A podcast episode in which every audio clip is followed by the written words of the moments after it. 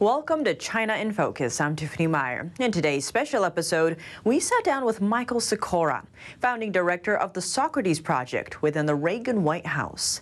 In part one of this special series, we'll explore what the Socrates Project was, what lessons we can glean from the Reagan era, and how the Chinese regime was able to achieve a fast rise on the global stage. Let's dive in. Michael, thank you so much for joining us. Great to have you on the show. Ah, pleasure to be here. So, big in the headlines coming up is the 20th National Congress in China, where Xi Jinping is seeking his unprecedented third term. So, if he gets that, what does that mean for Americans, especially since Xi Jinping has this vision of the decline of America? Well, if, if you look at it in this time in uh, position so far, he's really pushed the issue of China reclaiming its rightful position as the sole world superpower and that's been pretty much accepted by the country. Uh, so in some ways, if he still com- uh, remains in power, it's really going to push it further. If he doesn't, I don't see it's a major decline for uh, that initiative to uh, as a national objective. And given that, how do you see that playing out, especially with China's current economic state? Well, one of the differences between China and the United States and Americans in general, and I'm an American, so I'll poke at them a little bit, is that what their objective is, their national objective, is something which they believe in as a long term objective. So even if there's a minor downturn in the economy, uh, they'll continue pushing the objective of becoming a dominant, the dominant superpower. In the United States, as we change administrations, slogans change, uh, things like that come and go. It's not going to change in terms of China. So as we continue to decline, China may hit a couple bumps, but I don't see them pulling away from their main national objective, which is very detrimental to the United States. And given China's rise, how was China able to kind of get there so fast? How did America maybe help? Good question.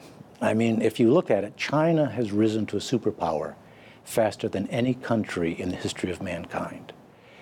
And it wasn't that U.S. conscientiously assisted, but as we determined in the Socrates Project, the United States shifted from technology based planning to finance based planning. And that shift is what opened the door for China to just accelerate tremendously what the difference is in finance based planning, the whole foundation of decision making is optimizing the funds, okay, maximizing profit, whatever. In technology based planning, the foundation is exploiting the technology more effectively than the competition in order to generate a true competitive advantage, which then dictates the funds, the manpower, the natural resources, and what have you. So when the US is doing finance based planning, which is an anomaly because we, the United States, was built on technology-based planning. It basically left us totally open and vulnerable to their technology-based planning. And then you take into consideration that China realized that. China took advantage of that in order to lull America into a false sense of security. And basically, China had an open door in terms of technology exploitation in the United States and around the world. And Michael, you mentioned the Socrates Project. So tell us about that. What is that? I founded Socrates, the Socrates Project, in 1983. In 1983, I was playing the game of cat and mouse with the Soviet Union, preventing the flow of technology from the West over to the Warsaw Pact countries. We saw something very interesting at that point in time. We saw that the US and some Western countries were playing the game of competition radically different than what the Soviets did, and a couple of the other players. What we saw was whereby in the United States, all we did was maximize profit, and when it came to technology, we just left it to the eggheads to in R&D to come up with the next breakthrough. Okay, Russia was playing a very adroit, adroit game of technology exploitation, both offensive and defensive, both with the good guys and the bad guys, both military and commercial. And we also saw countries like Japan doing the same thing. So while we're just optimizing the money, which actually decreases your competitive advantage, But if you measure it from a financial perspective, it looks like you're increasing your competitive advantage. And I'll give you an example in a minute. They were sitting there adroitly maneuvering the technology. So we saw the Soviets were doing it. We saw that we were in a decline. This was 83. So this was amazing because back then everybody's, oh, it's just a minor perturbation. We'll go right back on top. Uh, they said the problem with Japan was Japan Inc. We need to play, level the playing field, things like that. So we saw that China, or China, they were at that point in time, but Russia mainly was doing technology-based planning. So what we did in Socrates is we saw, because Socrates basically had a twofold mission. Number one, use all source intel and other data to determine the true underlying cause of U.S. economic and military decline. So we saw it was finance based planning. Then we saw adversaries were technology based planning. The second part of our mission was to determine how to reverse U.S. economic and military decline. And again, this was the early 80s when most people didn't even know it existed. So what we said and what we saw was the only way to do it was to shift the United States back to technology based planning. Okay? But we know we did it before World War II, which is when we shifted, because we talked to some of the old timers at IBM and GE and places like that. They said, oh, yeah, kid, that's what we did back in the old days. So, but we looked at Russia, we looked at Japan, how they were doing their technology based planning, and we saw that they had become significantly more refined. They had advanced the whole process significantly. So we knew if we were going to totally rebuild U.S. economic health and military might that would ensure superpower status for generations, we needed to go far beyond what the Soviets were doing. So what we did is we looked at technology-based planning since the beginning of mankind. And we noticed something very, very interesting. Every so many decades, technology-based planning evolves forward, takes an evolution leap forward okay, how man utilizes technology to generate a competitive advantage. That was the scientific revolution, the industrial revolution, and next evolutionary leap of technology-based planning was the automated innovation revolution. That's where you take the process of exploiting technology for a competitive advantage, develop, acquire, and utilize it, and transform it from a trial and error art into a concrete science. So what we did in Socrates, and I'll come back to that point in a moment, what we did in Socrates is figure out how to generate that next evolutionary leap of technology-based planning, how we exploit technology for a competitive advantage, automated innovation revolution. We built what we called the first generation automated innovation system, which we had to validate. At this point, we're getting strong support out of President Reagan. We had to validate, and we did it on Star Wars, uh, stealth, counter stealth, and a bunch of other really, really leading edge issues. Okay.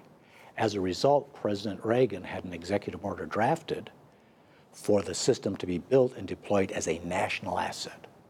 Okay, now here's one of the cool parts. So the executive order was being drafted, deployed across, going to be deployed across the entire United States. That is one of the things that Reagan used in his negotiations with Gorbachev to convince him to bring down the Soviet Union because the Soviets had already seen what we did in Star Wars. They saw what we did in some other areas. And then they're looking at that being deployed across the entire country, economically and militarily. That meant we could fully decimate the Soviet economy at will. That was one of the bargaining chips used with Gorbachev. It was a quiet bargaining chip. Now, interesting enough, 2010, so we brought down the Soviet Union. 2010, who comes knocking on our door? Putin's people. They wanted us, they knew they had been tracking us very tightly, that we were developing the next generation of the system. They were tracking us very tightly, and they said, We would like you to deploy Socrates in Russia to rebuild our economy. Now, make a long story short, we were very careful about the military aspect of it, but we never came to terms, and the negotiations broke down. But we saw from their side that Socrates was a key element in those negotiations back in the 90s, late 80s, early 90s. So that was the Socrates project. Okay. Let me go back very quickly to this issue of transforming from an art into a science.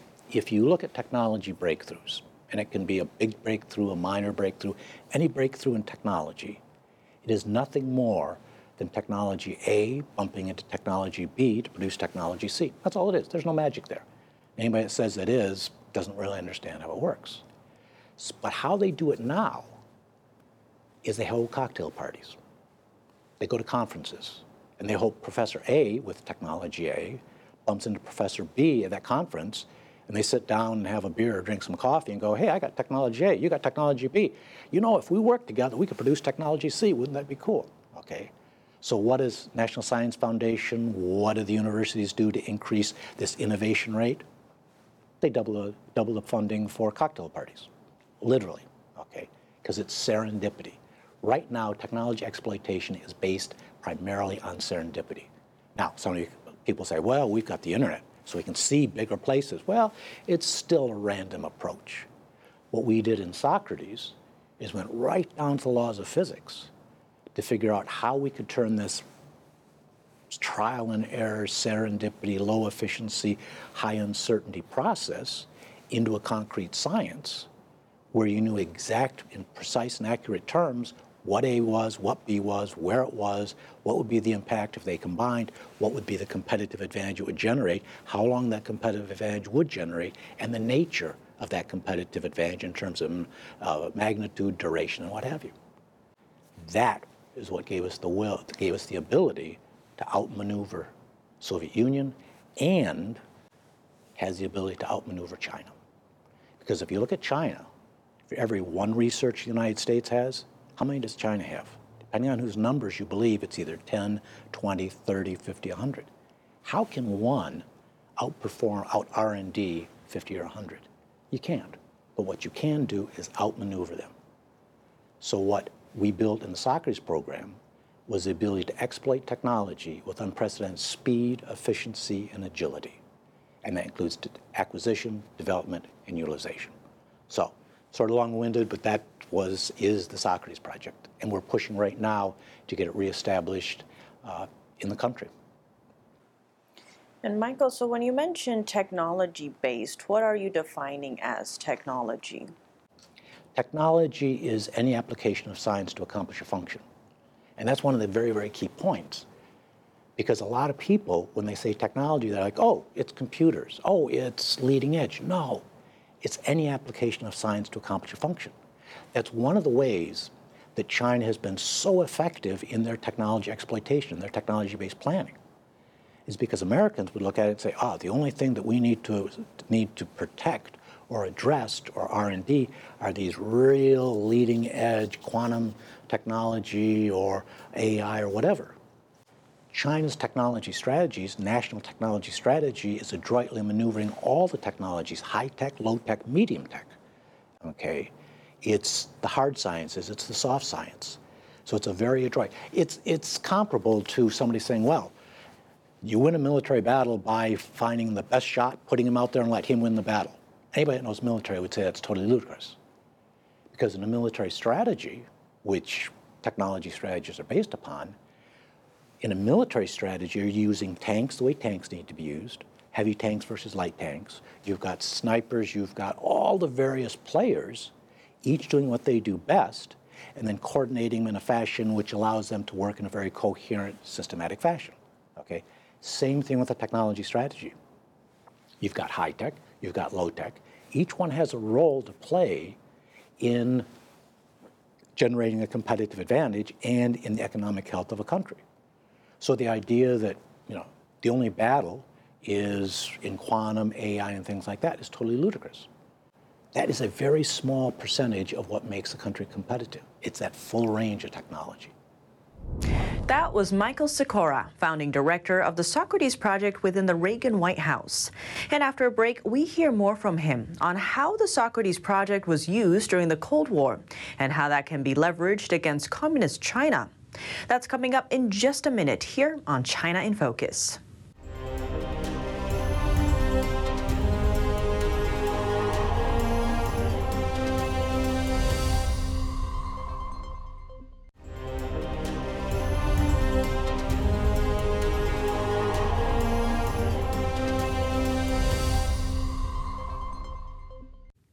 Welcome back to China in Focus. I'm Tiffany Meyer. Next, we continue our special coverage with Michael Sekora, founding director of the Socrates Project within the Reagan White House.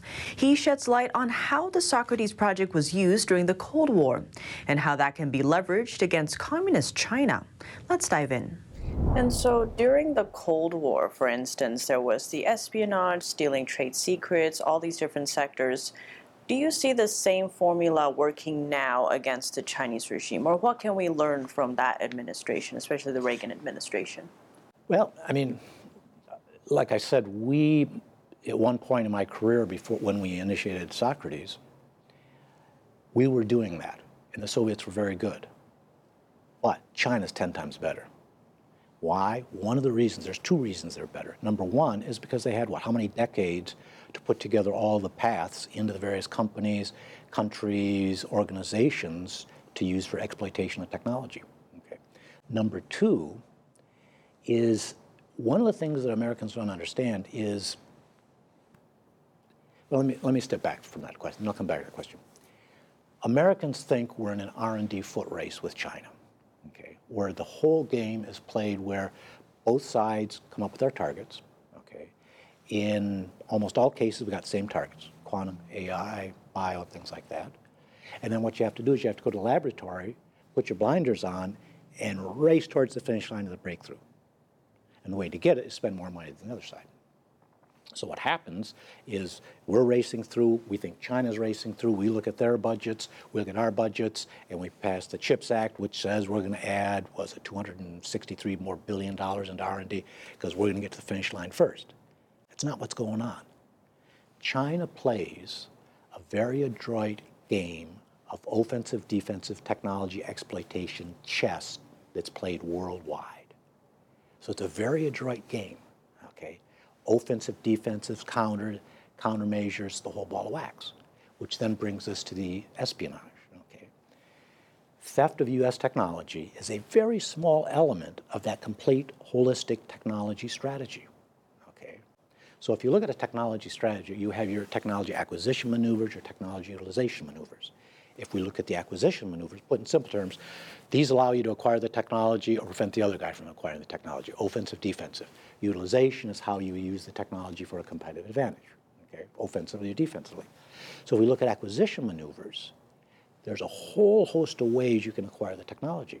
And they go from very, very legal licensing all the way to extremely aggressive theft. Okay? But here's the key it's that whole span. So if all you do is block the FBI, block some of this theft, there's all these other technologies going over there. And as the Soviets did, and this was always a tremendous cat and mouse game, there's multiple paths. So they may have a university student who has three PhDs in there, which is legal, and he's acquiring the technology. But at the same time, they've got some guy lined up such that if he gets kicked out, they can steal it. So what they're doing in any good strategy is you're looking at your risk reward. What is the cost? What's the reward? So if you can go with perfectly legal, cost in most cases pretty minor, political, financial, whatever. So it's this very adroit game of very um, numerous ways to acquire the technology and prevent the U.S. from acquiring technology. Because in some cases, blocking the U.S. acquisition of a technology or the ability to pull the R&D to fruition is more effective than them aggressively moving forward with the technology. And there's very prime examples of that. Okay, so if we come to China threat of uh, acquisition of U.S. Uh, technology, the only way to address it is by addressing their technology strategy. Okay, otherwise we're playing an endless game of whack-a-mole, where all we're doing is we're looking around, going, "Look, looks like they're going to steal something. Let's rush in there and grab the guy before he gets on the plane with a suitcase full of data. Okay? Sometimes we get them, sometimes we don't. They get on the plane. But what we know is, is the technology strategy, where they're going to generate a competitive advantage, how they're going to generate the competitive edge, uh, technology utilization maneuvers, okay? What technology they need at what points in times with what capabilities. Once we know all that, and but when you lay out a technology strategy, you're looking at what they're doing 5, 10, 20 years out. You can look out and say, this is the technology they need. They're going to need it in five years. Here is what it, the competitive advantage is going to give them. So now we know the criticality of that acquisition. We, know, we can tell you exactly where the targets are and roughly when they're going to go after it. So now rather than just playing whack-a-mole, which a lot of people in the government, because we work with all the various players in our government, will say, yeah, we're playing a game of whack-a-mole. That's pretty common explanation of what we're doing, CFIUS and things like that. Okay, so instead of playing whack-a-mole, now we're, we have the ability to step back and say, we know your technology strategy. We know what you're going to go after here, here, here. Okay, now we can actually take the initiative to outmaneuver them in the technology to very effectively, adroitly, with unprecedented speed, outmaneuver them in the technology. So switching from an R&D foot race to technology, a game of technology exploitation, chess. And Michael, given all the sectors that say the Chinese regime or the Soviets in the past used to get this kind of technology, if we were to use something like the Socrates project, how do you guarantee that those people aren't compromised? The people on our side, or um, in terms of utilization of the system, in terms of their of their actions? In both, because given that, say you have this like fake PhD student and then you have the backup, if you have a system like this that can actually take them out, how do you make sure the people who are involved in this aren't actually compromised? That comes back to a couple things. First of all, it comes back to whoever put them in place. Okay, I mean the people, and that's always a challenge in the intel community and FBI and places like that, is that getting somebody thoroughly vetted. It's got it's getting more and more difficult. Okay, that's the one thing. But on the other hand, in the intel community, which I've spent my entire career in, one of the basic concepts is need to know. Okay, which means you're only allowed to have the information you need to know to do your job. So instead of giving them full access, what you're giving them is a very narrow slice of what they need to do to do their job. So if we know that this professor is going to be compromised and somebody is going to try to turn him and turn over the technology or whatever, we can send FBI guys in there to, to go in there and try to secure it, but they're not aware of the bigger picture of what's going on. The point is you're limiting your damage. So if one of those individuals in the FBI or wherever is has been turned, they can do damage, but they can only do limited damage. So it's also a cat and mouse on our side in terms of making sure that you know you can never trust anybody 100%. So therefore, you have to do a little bit of damage control uh, by limiting need to know and everything else. That was Michael Sekora, founding director of the Socrates Project within the Reagan White House. And we'll have part two coming next Saturday. That'll explore how exactly a technology space can help not just us, but our allies, the ways it can counter adversarial threats like the Chinese regime, and more coming next week. If you have questions for Michael Sekora on how this works, we want to hear from you. Leave a question down below, or if you're watching on cable, email us at chinainfocus at ntd.com, and we might bring him on for a live Q&A with audience participation. Thanks for watching China in Focus. I'm Tiffany Meyer, and see you soon.